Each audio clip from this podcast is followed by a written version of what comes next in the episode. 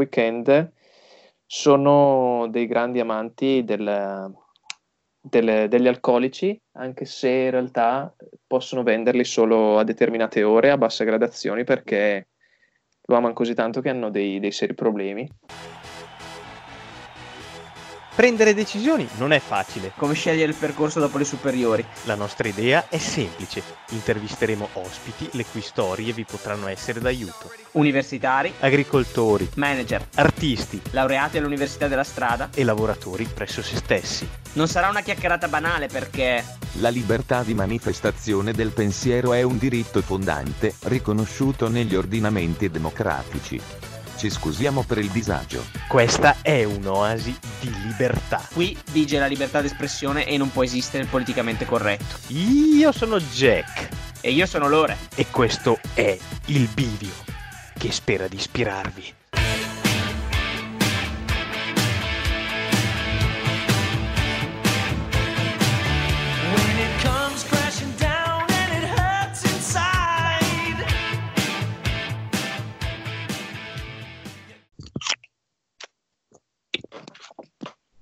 Oh, ma che stai a fare?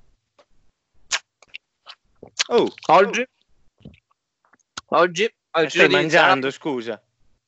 Oggi ho iniziato la puntata così, mangiando una mela, proprio perché oggi parleremo con un ospite speciale. Abbiamo qui Vabbè, con non noi, siamo mica alla fiera di paese che puoi mangiare mentre conduciamo.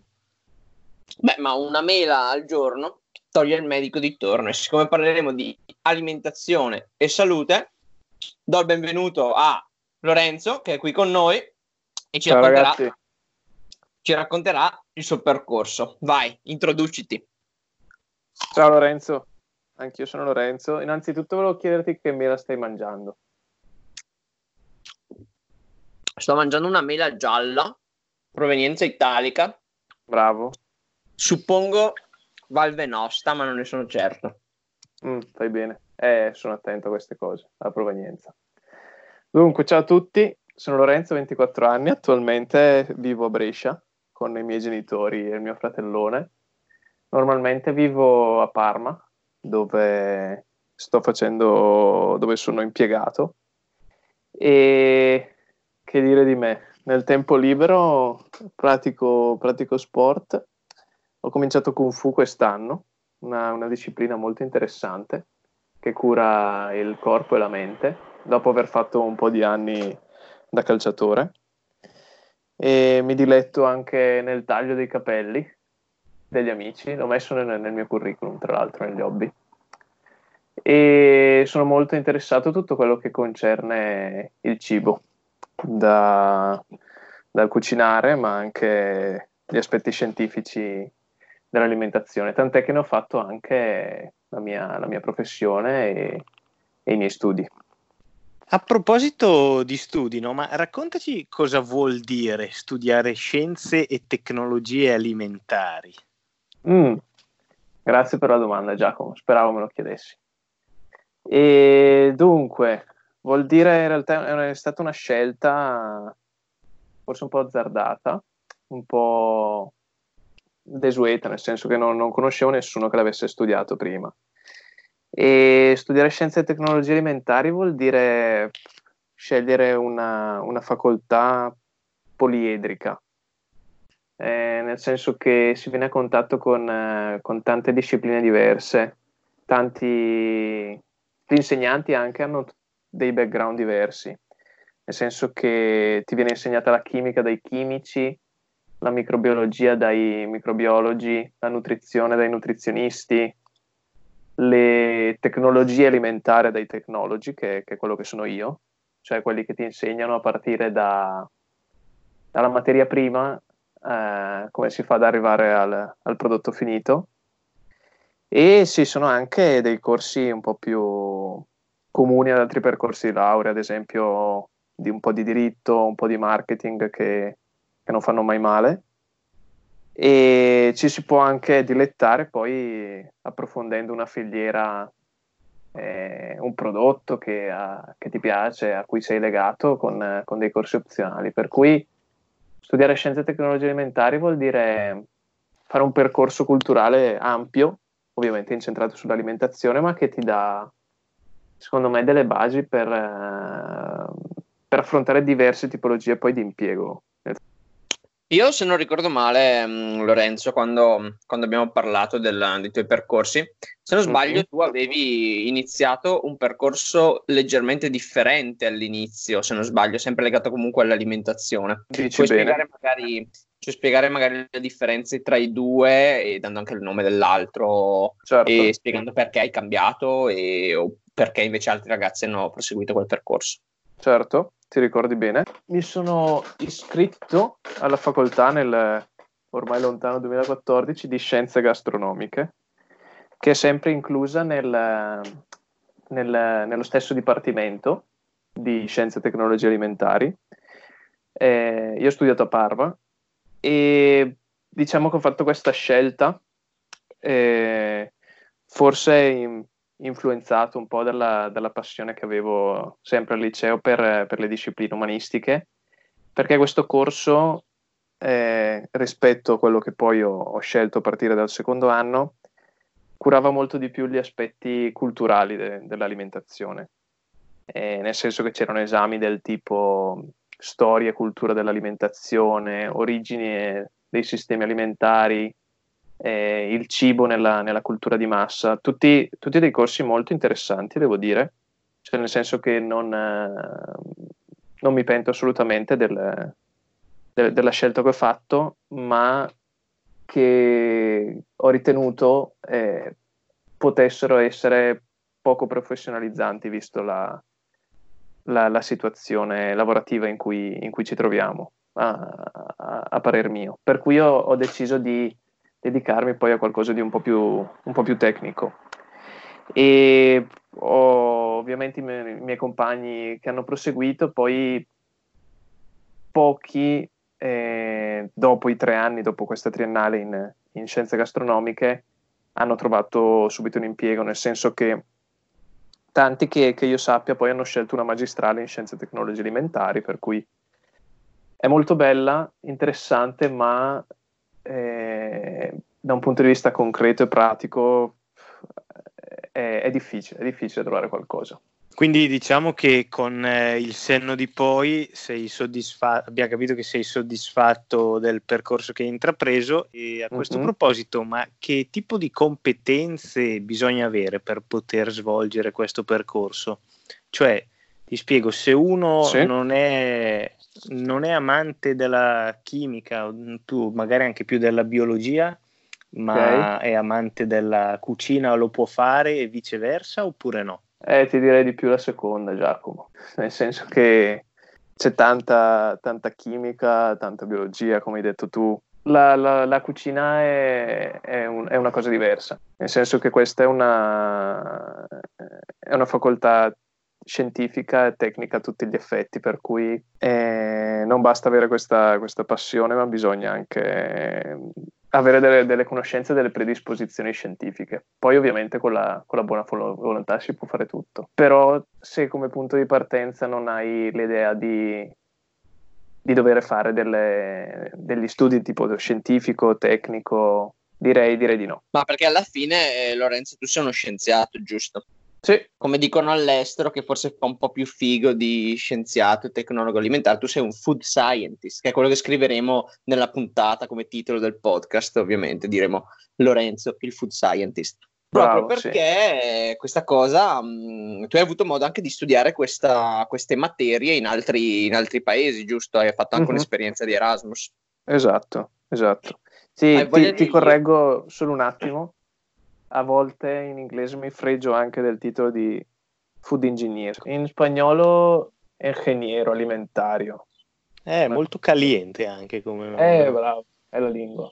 Torneremo poi sul tuo rapporto con, uh, con il paese iberico, magari dopo. Raccontaci Eh, appunto qualcosa, mh, qualcosa della tua esperienza Erasmus, sia magari nella seconda parte di come l'hai vissuta più come esperienza, ma anche proprio come era strutturata l'università, part- in particolare per il tuo corso, se ti è stata d'aiuto, se è stata più o meno teorica rispetto che pratica o cose di questo tipo. Certo.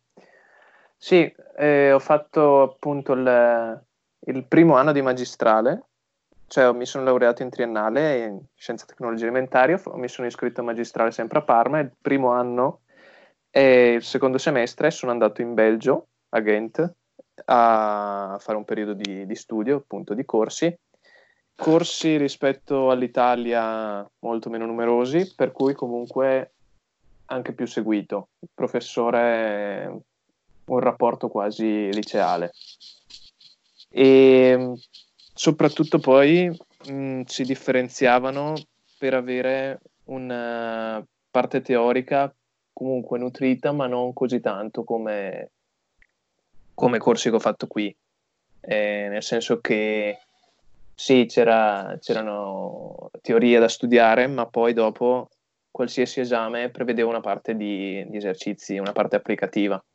Nel senso che dovevi avere le- delle basi teoriche sicuramente, ma poi eh, ti veniva messa di fronte una situazione concreta e reale e dovevi so, ingegnarti per, per trovare una soluzione. Secondo me molto utile perché poi adesso sto vedendo che in, eh, in ambito lavorativo alla fine è quello che ti si chiede. Parte di teoria la puoi andare a recuperare se ti ricordi dove andarla a recuperare, ma una parte pratica devi, devi essere tu abbastanza sveglio.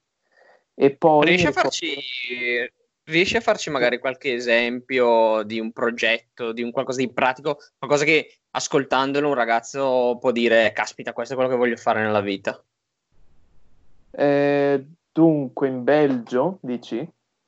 Cioè di, di Ma in Belgio, in Italia, quello, quello che secondo te potrebbe essere più spaccacervello nella testa di un ragazzo.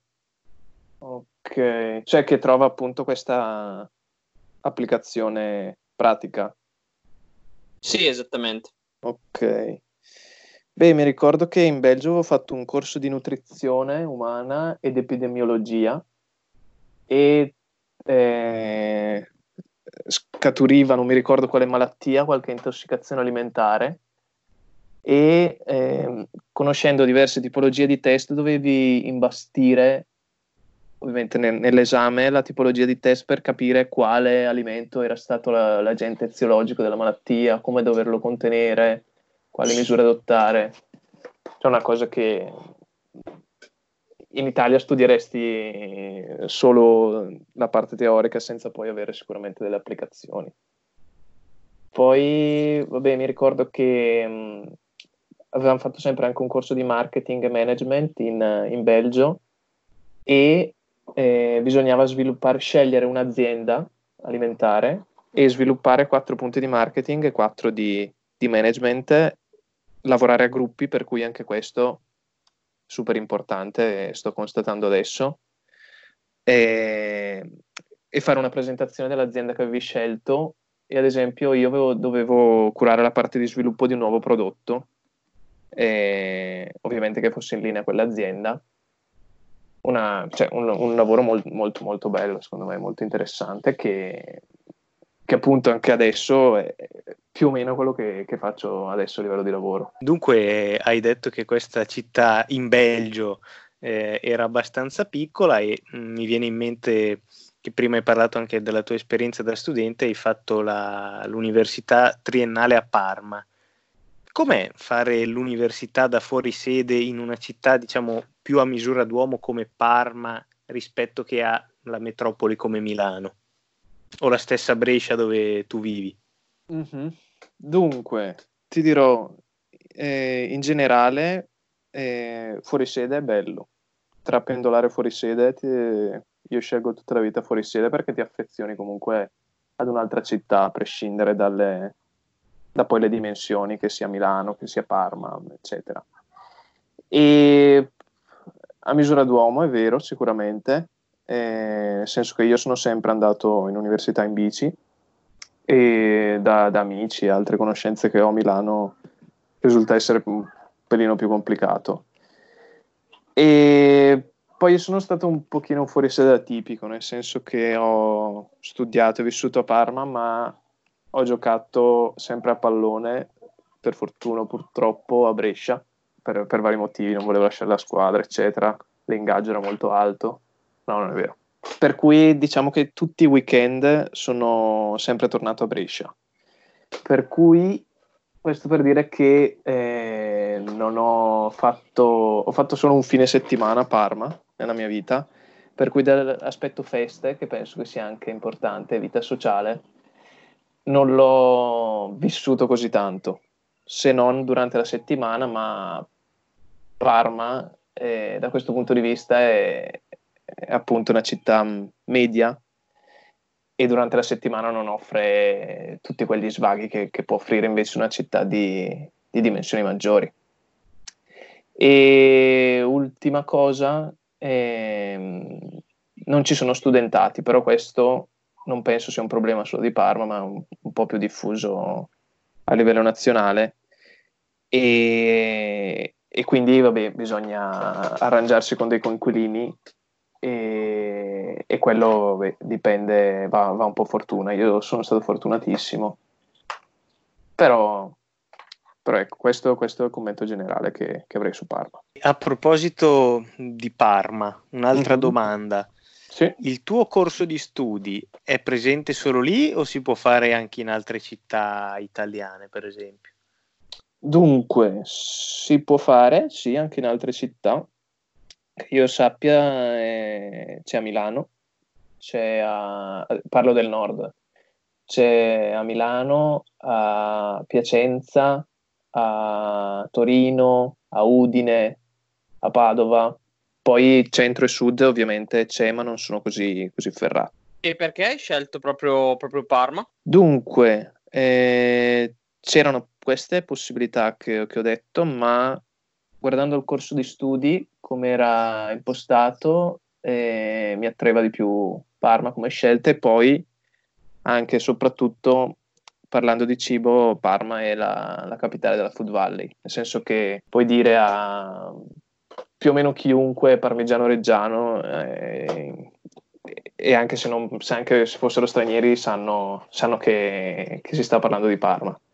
Per cui, essendo una facoltà comunque legata al, al cibo e all'alimentazione, ho ritenuto che fosse un fattore importante nella scelta. Benissimo, poi tra l'altro immagino che comunque l'Ateneo, essendo localizzato in una zona ricca di aziende, comunque faciliti anche esatto, il, esatto. Rapporto, il rapporto con questi, di sicuro dopo avremo modo di parlarne. Un'altra cosa che prima volevo chiederti, rimanendo sempre in ambito più accademico, era sempre relativa ai progetti di internazionalizzazione del corso di studi. So che mm-hmm. tu mhm. non hai fatto soltanto un Erasmus normale, ma hai fatto anche un'altra esperienza. Hai voglia di raccontarcela, sia dal punto di vista dell'esperienza accademica in sé, sia dal punto di vista anche sì. della vita, dell'esperienza di vita? Dunque, mentre ero in Belgio, ho realizzato che mi stavo divertendo un sacco, cioè che fare un'esperienza all'estero era, era qualcosa che mi piaceva, uscire dalla tua zona di comfort, eccetera, per cui ho maturato in quel periodo l'idea di provare quantomeno a cercare un, un Ateneo all'estero che eh, finanziasse un progetto di tesi sperimentale, per cui sono andato l'anno scorso per scrivere, per scrivere la mia tesi magistrale in Norvegia, in, eh, una città che è la terza più grande della Norvegia, anche se molti pochi la conoscono, che si chiama Trondheim, e sulla, sulla costa nord più o meno, molto bella, molto graziosa. Per cui in, eh, in Norvegia andavo in, in, università, nell'università appunto di Trondheim, che è la più importante sul, sul loro territorio, e il mio progetto di tesi è stato, è stato proposto dalla, dal mio tutor, dal mio professore che mi seguiva, nel senso che loro avevano già questo progetto e serviva uno studente che lo facesse ed era incentrato sullo studio di un pesce che non conoscerete ma che avrete mangiato di sicuro, che si chiama tilapia, un pesce molto interessante e, e importante da un punto di vista della sostenibilità anche perché mangia mangia la verdura, a differenza di tanti altri pesci come, come il salmone, eccetera, che invece mangiano, mangiano carne. Per cui sarà, sarà, un pesce molto importante in futuro, magari non per noi, ma per le future generazioni. E andavo in laboratorio tutti i giorni a fare degli esperimenti con una tecnica che si chiama risonanza magnetica nucleare e, e vedevamo grossolanamente, detto, detto in soldoni, le, le molecole che c'erano dentro questi campioni di pesce e le confrontavamo con quelle di, di pesci differenti per valutarne la, la, qualità e la conservabilità. Poi, eh, dunque, andavo lunedì e venerdì a, a lavorare in, in, università e la vita lì è piuttosto, scorre piuttosto strana, nel senso che i norvegesi sono delle personalità un po' grezze, fanno fatica ad interfacciarsi con altri esseri umani e infatti funziona molto bene Tinder lì e le relazioni sociali sono, sono un po' fredde. E, però piano piano se impari a conoscerli e a relazionarci diventano più, più morbidi, ci, ci, ci, si parla volentieri. E Nor- la Norvegia mi è, mi è rimasta un po' nel cuore, nel senso che ci sono dei, dei paesaggi, eh, una natura indescrivibile. Finché, finché, non ci si va, non è, forse non si, non si, pensa che si possa apprezzare così tanto lo stare nella, nella natura. Veramente ho un, un ricordo bellissimo e, e, molta nostalgia di questi posti. F- ho fatto molto sport all'aperto.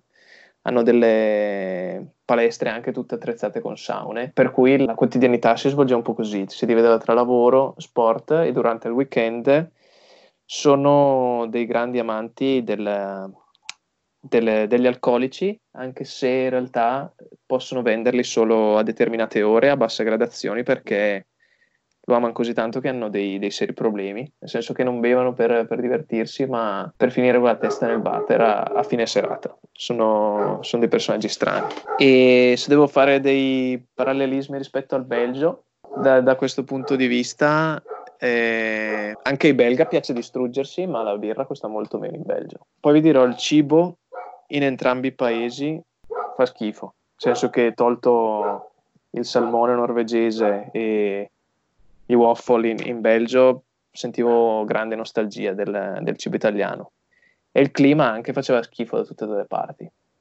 per cui sono state delle esperienze bellissime ma a lungo termine forse non molto sostenibili. Sono ancora un po' troppo legato al, al, sud Europa da questo punto di vista. Dunque hai parlato di esperienze piacevoli, molto interessanti, che ti mm-hmm. hanno formato.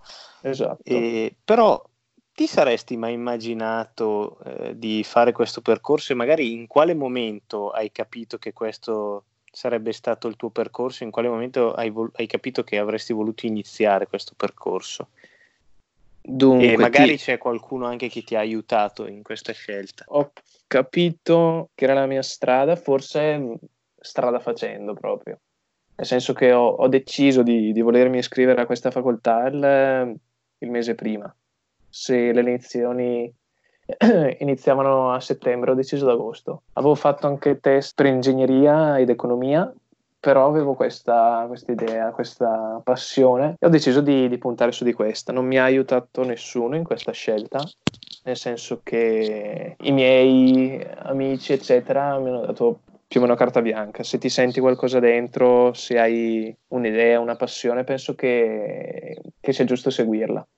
Quindi e... possiamo dare anche un messaggio eh, di ottimismo a chi a questo punto della quinta superiore magari non ha ancora deciso cosa fare, c'è ancora tempo, diciamo, per eh, la esatto. decisione definitiva. Sì, sì, sicuramente, senza dubbio. Ovviamente poi ci sono i test, se vuoi fare medicina o cose del genere è un altro discorso, però per, eh, per facoltà di questo tipo, libero accesso, è una scelta importante per cui è giusto prendersi il tempo che si vuole, ascoltare se stessi. E aggiungo io, eh, si può sempre essere in tempo a cambiare, lo hai dimostrato tu, diciamo. Esattamente. Tuo, perché comunque sei passato da un corso ad un altro, seppur molto simili comunque tra loro. Intervisteremo mm-hmm. magari Jack sicuramente n- nelle prossime puntate e qualcuno che magari ha cambiato totalmente il percorso, passando magari da un'ingegneria a una facoltà umanistica. Sicuramente, ragazzi, vi vorremmo, vi vorremmo dimostrare che si può cambiare in corsa se si, ci si rende conto che, che, una scelta non è stata esattamente quella corretta. E certo, invece... Permettimi anche di aggiungere una cosa per chiosare a quello che hai appena detto. Intervisteremo anche chi non ha fatto l'università ed è andato subito a lavorare perché come eh, sottolineavo la scorsa puntata, delle volte secondo me molte persone fanno l'università solo per il gusto di dire sono universitario e non perché vogliano veramente ottenere quel diploma di laurea. È vero, è vero, è vero. Assolutamente. Ognuno, ognuno ha la sua strada. tra pochissimo su, su queste trasmissioni avremo anche ospiti di questo tipo. Invece, cambiando un po', un po' orizzonte, abbiamo parlato tantissimo dell'esperienza universitaria. Con quest'ultima Mhm. domanda abbiamo anche parlato molto del pre. È arrivato Sì. forse il momento di parlare un po', visto che tu ne hai l'opportunità, anche del post. Abbiamo Mhm. accennato prima che comunque l'aver frequentato l'università a Parma ti ha aperto alcune prospettive. Vuoi raccontarci un po' eh, il giorno dopo esserti laureato o anche in precedenza? Quali sono quindi le esperienze lavorative che ti si sono profilate, le opportunità che hai avuto sia in Italia che all'estero? Sono quelle che ti aspettavi oppure no? Hai voglia farci un po' una panoramica, poi magari approfondiamo quello che effettivamente stai facendo. Sì, dunque, eh, vi dirò, il giorno dopo essermi laureato sono andato a fare un cammino in Portogallo di, di due settimane. Quando sono tornato ho cominciato a mandare un po' di curriculum in giro a aziende che, che ritenevo potessero essere in linea con, con il mio profilo ed erano un po' quelle che mi aspettavo. Ho mandato tanti, tanti curriculum ad aziende alimentari, a attori della grande distribuzione di, di alimenti e eh, ho, ricevuto, ho ricevuto qualche offerta. eh, È stato, è stato comunque un momento importante e, e di formazione dove, dove ho imparato molto. Ho fatto diversi colloqui e ho fatto anche colloqui per, eh, per posizioni in cui in realtà non era richiesta una laurea specifica, ma era richiesta solamente una laurea, per cui una laurea, una laurea magistrale. Ho fatto diversi colloqui, il primo colloquio che ho fatto è stato per eh, Too Good To Go, che è una startup eh, che ha sede a Milano in Italia, adesso si sta diffondendo un po' in tutta Europa e si occupa di lotta contro lo spreco alimentare, molto bella, soltanto che era una posizione non molto in linea con, eh, con quello che mi sarebbe piaciuto fare. Ho fatto poi un- dei colloqui con eh, Parmacotto, azienda appunto che produce salumi eh, che, che ha sede a Parma. Ho fatto un colloquio poi con ehm, Barilla, che è dove poi alla fine ho- mi, mi sono raccato, dove sono tuttora, e ho fatto colloquio anche con eh, un'azienda, quando, quando lo dico tanti non, non sanno di cosa stia parlando, ma in realtà è la più grande azienda di birra del mondo, che si chiama AB InBev, e eh, appunto per questa posizione richiedevano solamente una, una laurea e non eh, una laurea in particolare. Per cui lì comunque ancora, ancora di più mi ha fatto capire quanto sia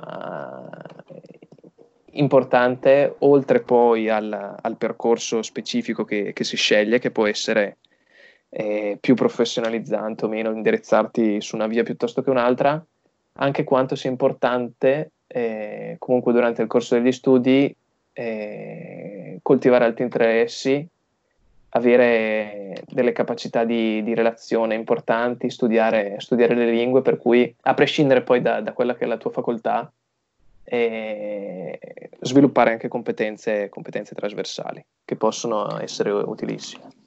Quindi sia hard che soft skills, come Esatto. avevamo già accennato in una puntata precedente. Hai detto dunque che hai scelto Barilla, ma dici un po' nello specifico una persona che ha svolto il tuo percorso di studi, di che cosa si occupa al- Mhm. sul lavoro? Certo. Dunque, io personalmente mi sono nella ricerca e sviluppo e lavoriamo con eh, eh, farina di grano tenero, per cui per dare un'idea, mulino bianco, tutti quei, quei prodotti lì, non lavoro con, con la pasta, che quella è farina di grano duro. E ci occupiamo di miglioramento di prodotti esistenti, creazione di prodotti nuovi e riformulazione di ricette e utilizzo di poi varie sostanze come ad esempio enzimi per migliorare i prodotti. E ho tanti però colleghi poi che hanno fatto il mio stesso percorso che si occupano di, di tutt'altro, ad esempio un collega che cura la parte legale, le etichette, un'altra che, che si occupa di packaging, nel senso che è una figura, come dicevo all'inizio, che si può spendere in diversi, in diversi ambiti. Ha delle conoscenze di base, ma poi può, può adoperarsi in, in diversi settori, sempre all- all- all'interno dell'azienda alimentare. Hai voglia di, hai voglia di raccontarci magari un po' come, come si svolge la tua giornata, mh, molto in modo generico, cosa fai, Certo. dove ti rechi, in che zona dell'azienda sei, con chi hai a che fare. Mhm.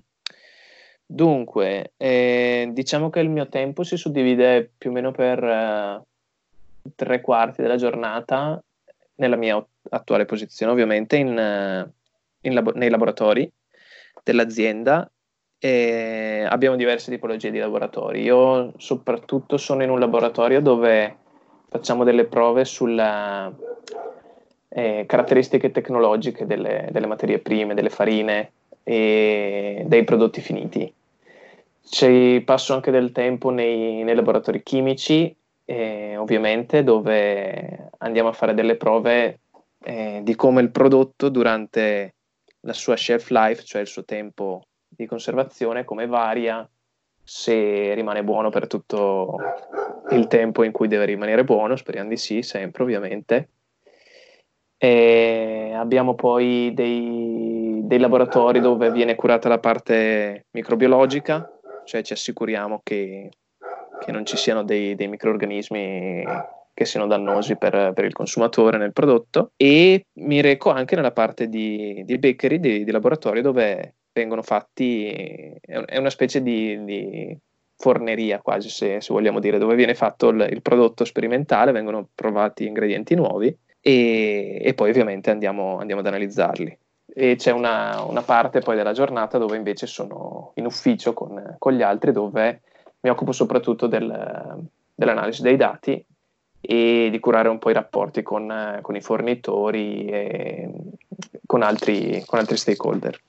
E in questo momento storico preciso, diciamo che gran parte delle attività lavorative sono ferme, eh, anche persone che abbiamo già intervistato in precedenza ci hanno detto che o fanno smart working o si trovano a casa, invece immagino che un settore eh, strategico come il tuo in questo momento sia quello alimentare, stia ancora lavorando, no? Cioè quanto ha impattato il, il corona- quanto e come ha impattato il coronavirus sul eh, vostro settore?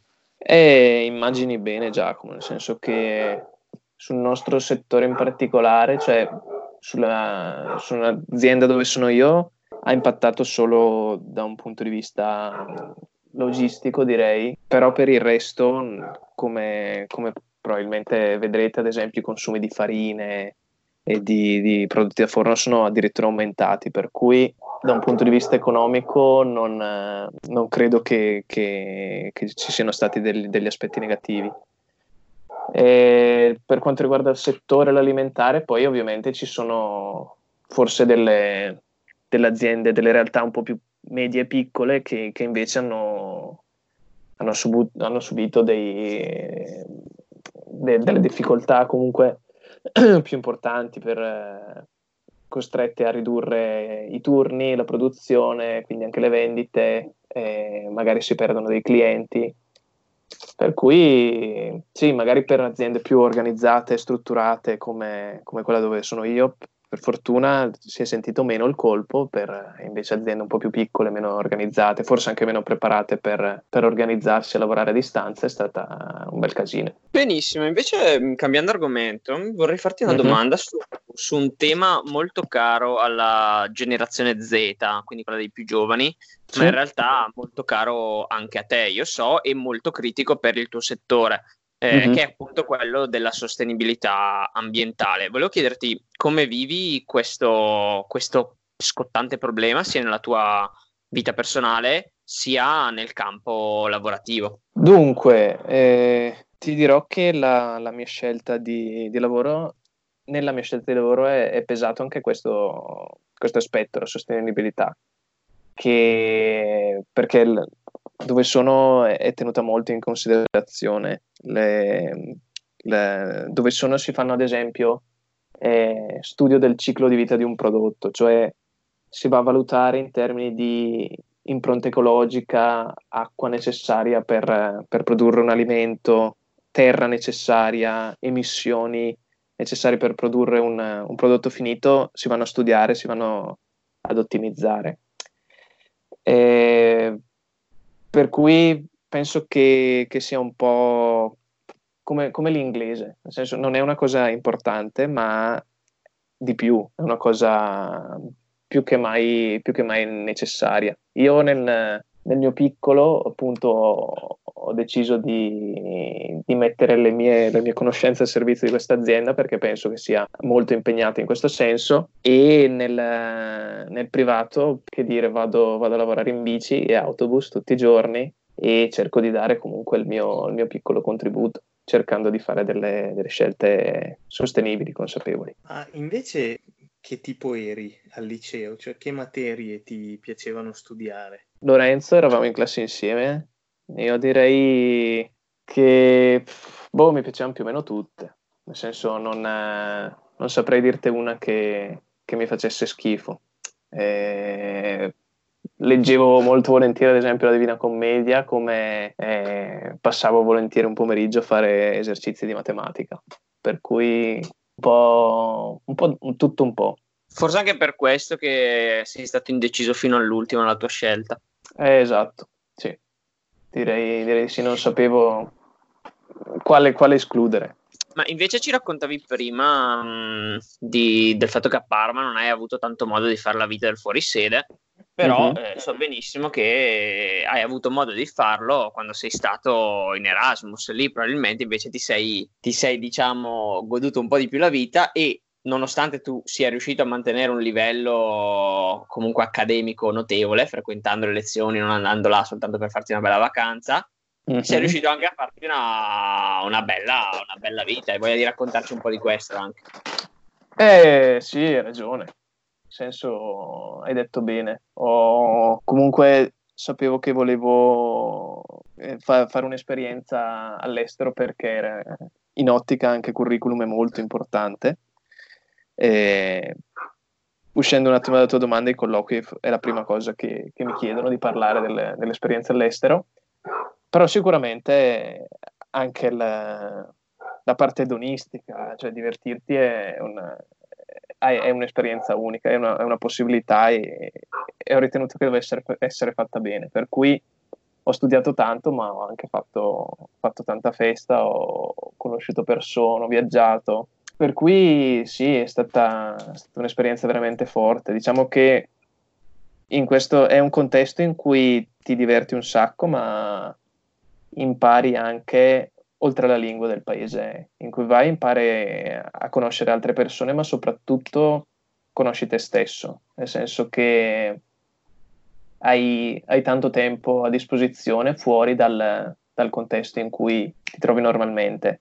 E sei tu che, che sceglie cosa fare o cosa non fare ed è una, un'esperienza che assolutamente consiglio a tutti, se ne hanno la possibilità. Hai, uh-huh. hai, detto di aver capito e conosciuto molte cose. Uh-huh. In Erasmus hai fatto molte feste, hai girato anche tanti paesi, quindi cosa hai capito delle ragazze girando i vari paesi? Sì, è una domanda una domanda interessante. Bello Dunque, che adesso ci sarà, sicuramente, ci, sarà, ci sarà, sicuramente, qualcuno che ci sta ascoltando, che ci accuserà. Ah, fate queste domande solo ai ragazzi. Vedrete che quando avremo un ospite femminile che sarà stata in Erasmus, non ci limiteremo alle domande più meno scomode.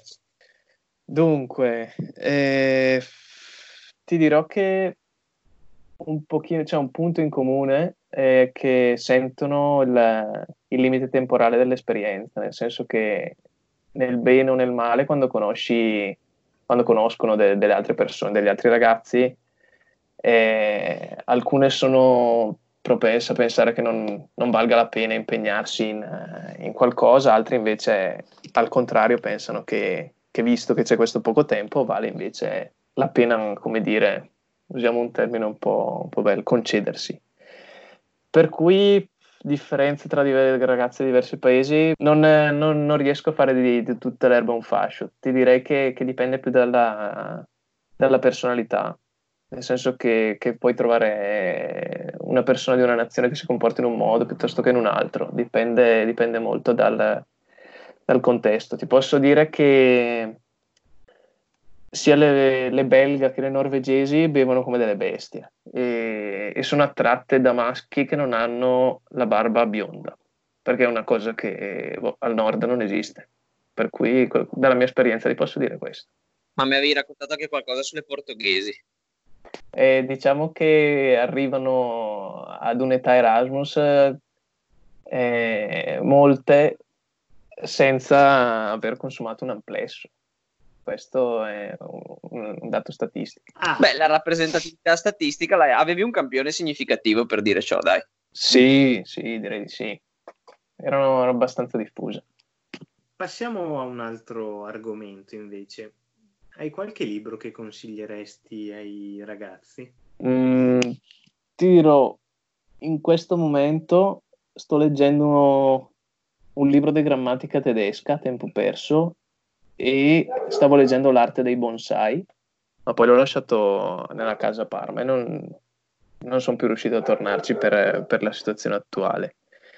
E t'ho leg- ho detto però qualche tempo fa che mi sentirei di consigliare. Mi danno fastidio i cani. Eh, a volte meno, a volte un Un po' pochino. sì, adesso sì, sembra, sì, adesso eh, sembra sì. un po' forte. Eh, aspetta, allora vado a chiudere la finestra. Eh, parlavamo di libri e un libro che mi sento di consigliare l'ho letto qualche tempo fa in realtà, però un ricordo bellissimo e ce l'aveva consigliato la nostra professoressa di italiano. Si chiama La manomissione delle parole di Gianrico Carofiglio. E secondo me per, per un ragazzo, per un liceale, ma, non- ma non solo, non per forza, comunque soprattutto per un liceale è molto, molto bello. Mi sentirei di consigliare quello. In due parole di cosa parla questo libro? È del- dell'importanza delle parole e del linguaggio che alla fine mi, ricordo questa frase, diceva che i limiti del, del nostro mondo sono i limiti del nostro linguaggio, nel senso che non, non si può descrivere qualcosa se non si hanno le parole per farlo. Benissimo, adesso apriamo una nuova rubrica, un po' matta, che abbiamo chiamato quella del favorevole o contrario. Adesso ti, ti dirò una, una serie di cose, tu mi dovrai dire se sei favorevole o contrario. Molto veloce, molto veloce, non devi pensarci. Sei. Sì, Formaggio sulla pasta col tonno, no, pancetto guanciale nella carbonara, guanciale, legalizzazione delle droghe leggere, sì, fecondazione assistita e aborto, Eh, prima... Sì, sì, Eh, adozioni omosessuali, sì, matrimoni gay, sì, ananas sulla pizza, no, anche solo legalizzazione... Come? l'avevo fatto una volta. Ai, Ah, ai, ai. E dopo la prima rubrica passiamo alla seconda rubrica del nostro podcast che si chiama Maturità in 30 secondi. Vi spiego brevemente. Ti faremo Questo è temibile, domande, cinque Ok. domande Vai. e in 30 secondi dovrai rispondere a tutte queste 5 le domande per raggiungere naturalmente il, il massimo punteggio. Abbiamo messo 5 domande perché? Perché 100 diviso 5, 20, quindi si può arrivare a 60 indovinando le 3. Ricordiamo il famoso 60 cui tutti ambivano, più o meno.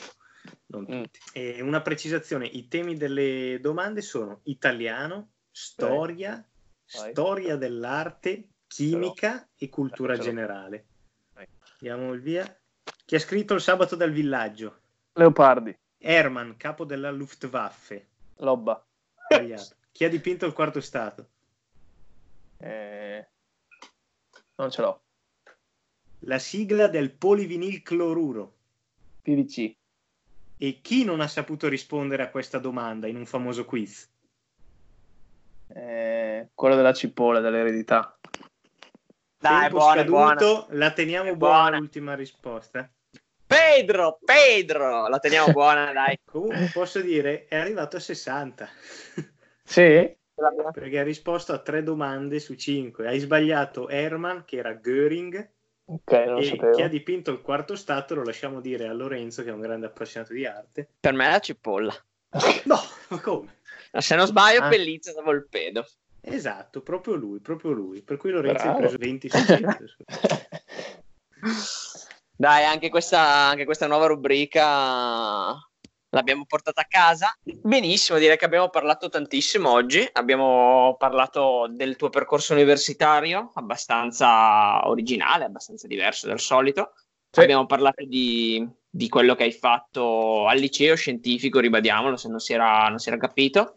Esatto. Abbiamo parlato delle opportunità lavorative che ti si sono aperte, del lavoro che hai iniziato, per cui ti faccio un grosso in bocca al lupo. Grazie. E quindi è arrivato, ci siamo divertiti, abbiamo parlato anche un po' di cose un po' più leggere. È arrivato il momento di, di chiudere la nostra puntata come sempre con eh, la famosa confessione, ovvero un minuto o un po' di tempo, quello che, che preferisci, quello che ritieni necessario, per raccontarci qualcosa tu. Puoi per esempio parlare al te del liceo dandogli una raccomandazione, oppure parlare in maniera più ampia, oppure fare una riflessione, quello che ti è, che ti è più... Che, quello che preferisci. Mm.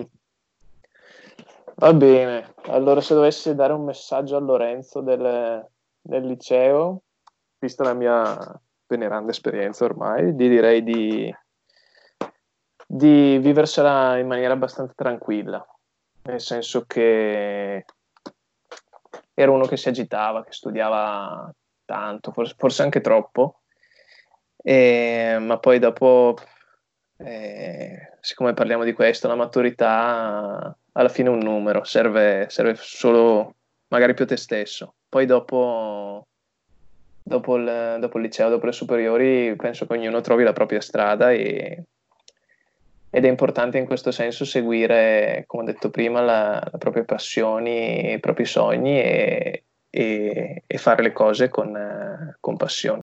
Perfetto, direi che questa confessione è stata davvero toccante, è stata forse una delle migliori fatte fino ad ora. E l'ultima volta c'è stata una gran bella chiusura, è stata apprezzata da tutti i nostri fan. Lorenzo, vuoi chiudere tu per oggi? Ma veramente io stavo approfittando per finire la mail che avevo iniziato ancora all'inizio della No, puntata. ma non è possibile. Quindi se vuoi far concludere il nostro ospite per me va benissimo. Allora do la parola all'altro Lorenzo e faccio chiudere a lui. Che onore. Ragazzi, come diceva il buon Pietro Barilla, andiamo avanti, avanti con coraggio. Sorpresa, eh?